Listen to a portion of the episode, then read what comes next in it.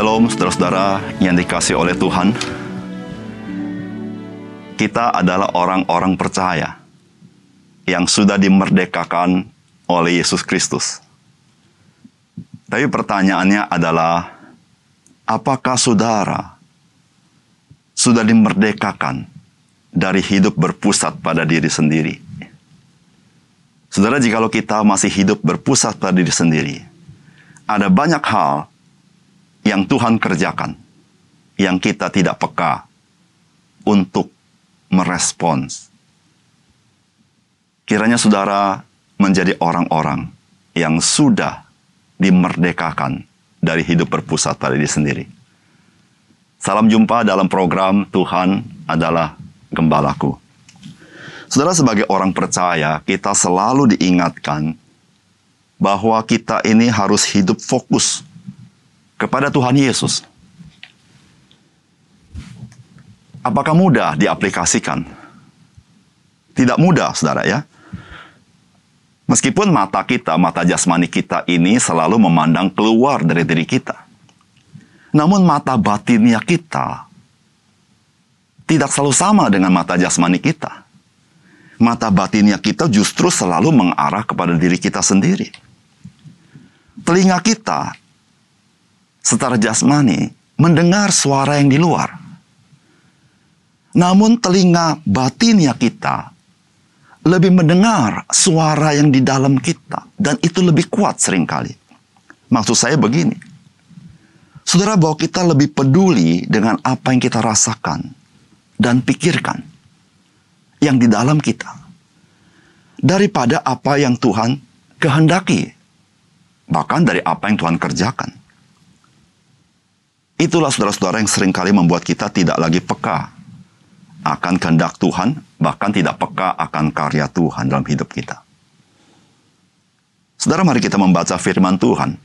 Yohanes 5 ayat 10 sampai 17.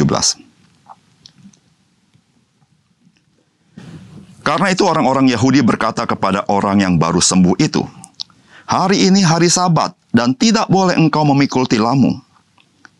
Akan tetapi ia menjawab mereka, orang yang telah menyembuhkan aku dia yang mengatakan kepadaku, angkatlah tilammu dan berjalanlah.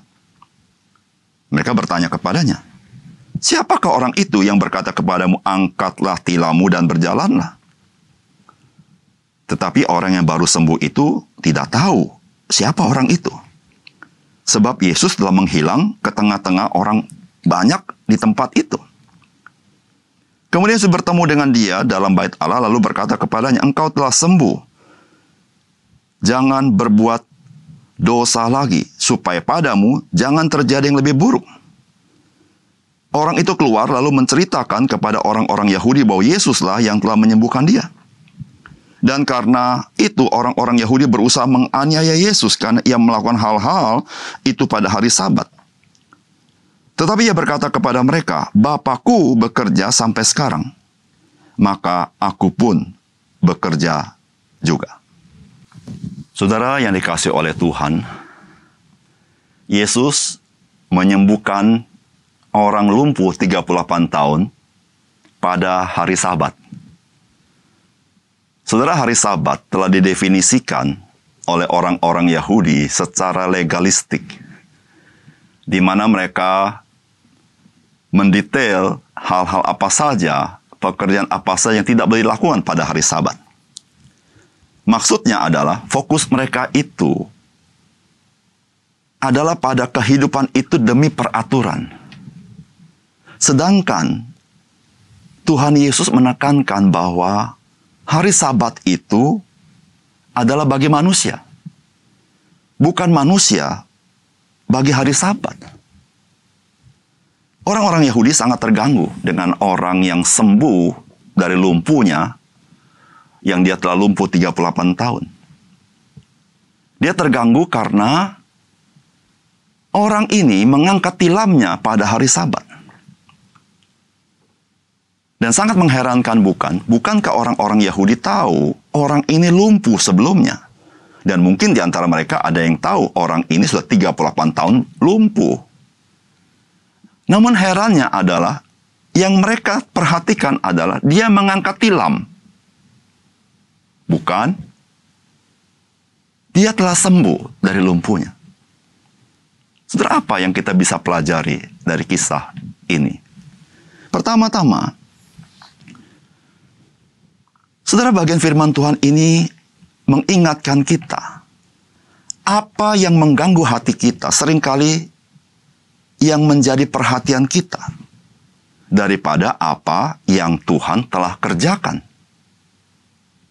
Saudara firman Tuhan katakan, karena itu orang-orang Yahudi berkata kepada orang yang baru sembuh itu, Hari ini hari sabat dan tidak boleh engkau memikul tilammu. Akan tetapi ia menjawab mereka, orang yang telah menyembuhkan aku, dia yang mengatakan kepada angkatlah tilammu dan berjalanlah. Mereka bertanya kepadanya, Siapakah orang itu yang berkata kepadamu, angkatlah tilammu dan berjalanlah? Saudara, jika kita merenungkan bagian ini, pasti kita merasa lucu peristiwa ini, bukan? Orang-orang Yahudi bukan terkagum-kagum mencari Yesus karena orang ini sembuh dari lumpuhnya. Tapi orang-orang Yahudi mencari Yesus karena orang ini mengangkat tilam pada hari Sabat.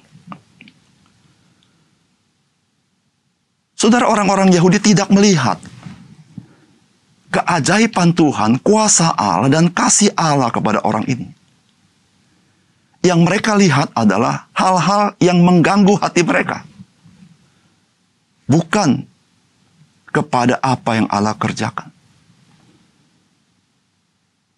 Saudara, hal ini bisa terjadi dalam hidup kita, bukan? Kita bisa menjadi buta kepada apa yang Allah kerjakan. Karena kita lebih peduli dengan apa yang kita rasakan. Kita bisa buta kepada apa yang Tuhan kehendaki. Karena kita lebih peduli dengan apa yang kita pikirkan. Kita bisa buta kepada kasih Tuhan. Karena kita lebih peduli dengan apa yang mengganggu hati kita dan kita menjadi orang Kristen yang tidak peka akan pimpinan Tuhan. Karena kita lebih berpusat kepada apa yang apa yang kita kehendaki dalam hidup kita. Saudara yang kasih dalam Tuhan, sangat disayangkan jikalau kita tidak bisa melihat betapa agung kehendak Tuhan, betapa dahsyat pekerjaan Tuhan, betapa kasihnya kepada kita, karena kita hanya mempedulikan apa yang di dalam hati kita. Saudara jangan sampai apa yang terjadi dengan orang-orang Yahudi pada masa itu kita mengulangi dalam hidup kita. Saudara orang-orang Yahudi ini mengalami kerugian yang sangat besar. Dengan demikian mereka tidak bisa mengenal Yesus Kristus.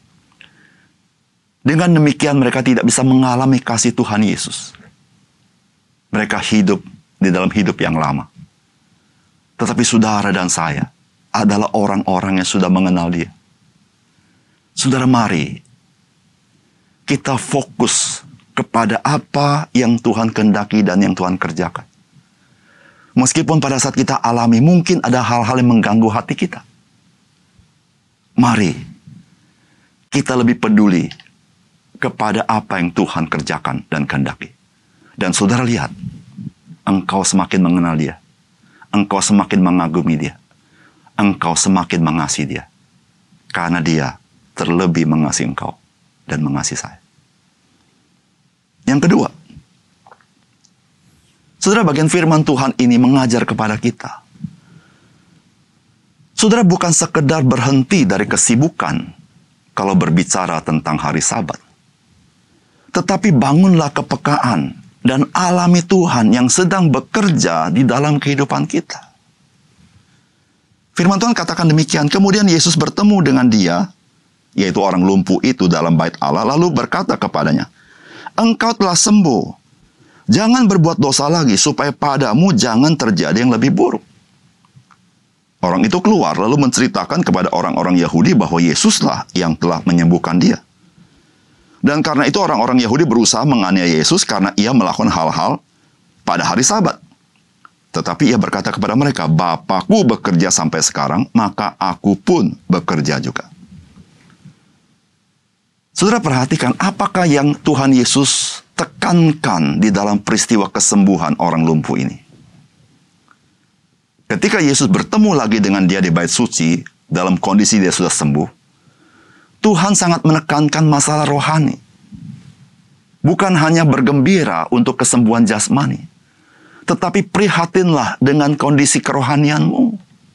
Yesus berkata, "Jangan berbuat dosa lagi." Kalau engkau berbuat dosa lagi, akan terjadi hal yang lebih buruk. Bukan sekedar lumpuh, saudara. Bukan sekedar masalah jasmani. Saudara, inilah yang menjadi perhatian Tuhan Yesus. Saudara, Yesus memberikan satu pesan juga kepada orang-orang Yahudi. Hari Sabat bukan sekedar engkau berhenti secara fisik. Pada hari Sabat, fokusnya bukan apakah engkau bekerja tidak bekerja. Fokusnya adalah apakah engkau fokus kepada Tuhan.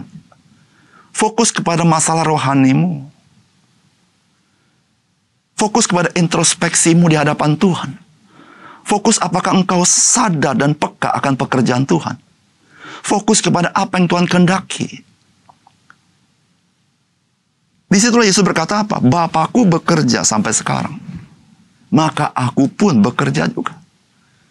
Saudara jangan lupa, memang Allah berhenti pada hari ketujuh dalam penciptaan. Namun Allah yang memelihara hidup kita, dia tidak berhenti bekerja. Saudara, jika Allah berhenti bekerja memelihara hidup kita, maka dunia akan binasa. Di situlah saudara, mengapa pada hari perhentian, waktu kita berhenti kita bukan hanya berhenti secara fisik, tapi justru kita membangun kepekaan kita kepada Allah yang sedang bekerja dalam hidup kita. Di situlah saudara-saudara, kita mengalami satu pembaharuan dalam hidup kita. Bukan fisikal, tetapi spiritual. Saudara-saudara, di situlah kita ada kesegaran dalam hidup kita. Di situlah pengharapan semakin cemerlang. Di situlah batinnya kita disucikan, dimurnikan, sehingga kita celik melihat hidup ini di dalam perspektif Tuhan. Saudara maukah saudara mengalami hal ini? Yesus menekankan, perhatikan bagaimanakah kerohanianmu di hadapan Tuhan. Mari kita berdoa. Bapak surga terima kasih untuk kebenaran firman-Mu. Biarlah apa yang Tuhan ajarkan kepada kami bukan sekedar kami tahu, tetapi kami alami. Karena dengan demikian, kami semakin diperkaya di dalam pengenalan kami kepada Tuhan. Tuhan biarlah fokus kami bukan semata-mata hal-hal yang materi, hal-hal yang lahir ya. Meskipun itu sesuatu yang baik. Namun kami harus sangat-sangat care kepada bagaimana kerohanian kami. Semua itu bisa terjadi ketika kami fokus kepada Tuhan Yesus peka akan pekerjaan Tuhan, peka akan kehendak Tuhan. Terima kasih untuk firman. Dalam nama Tuhan Yesus kami berdoa. Amin.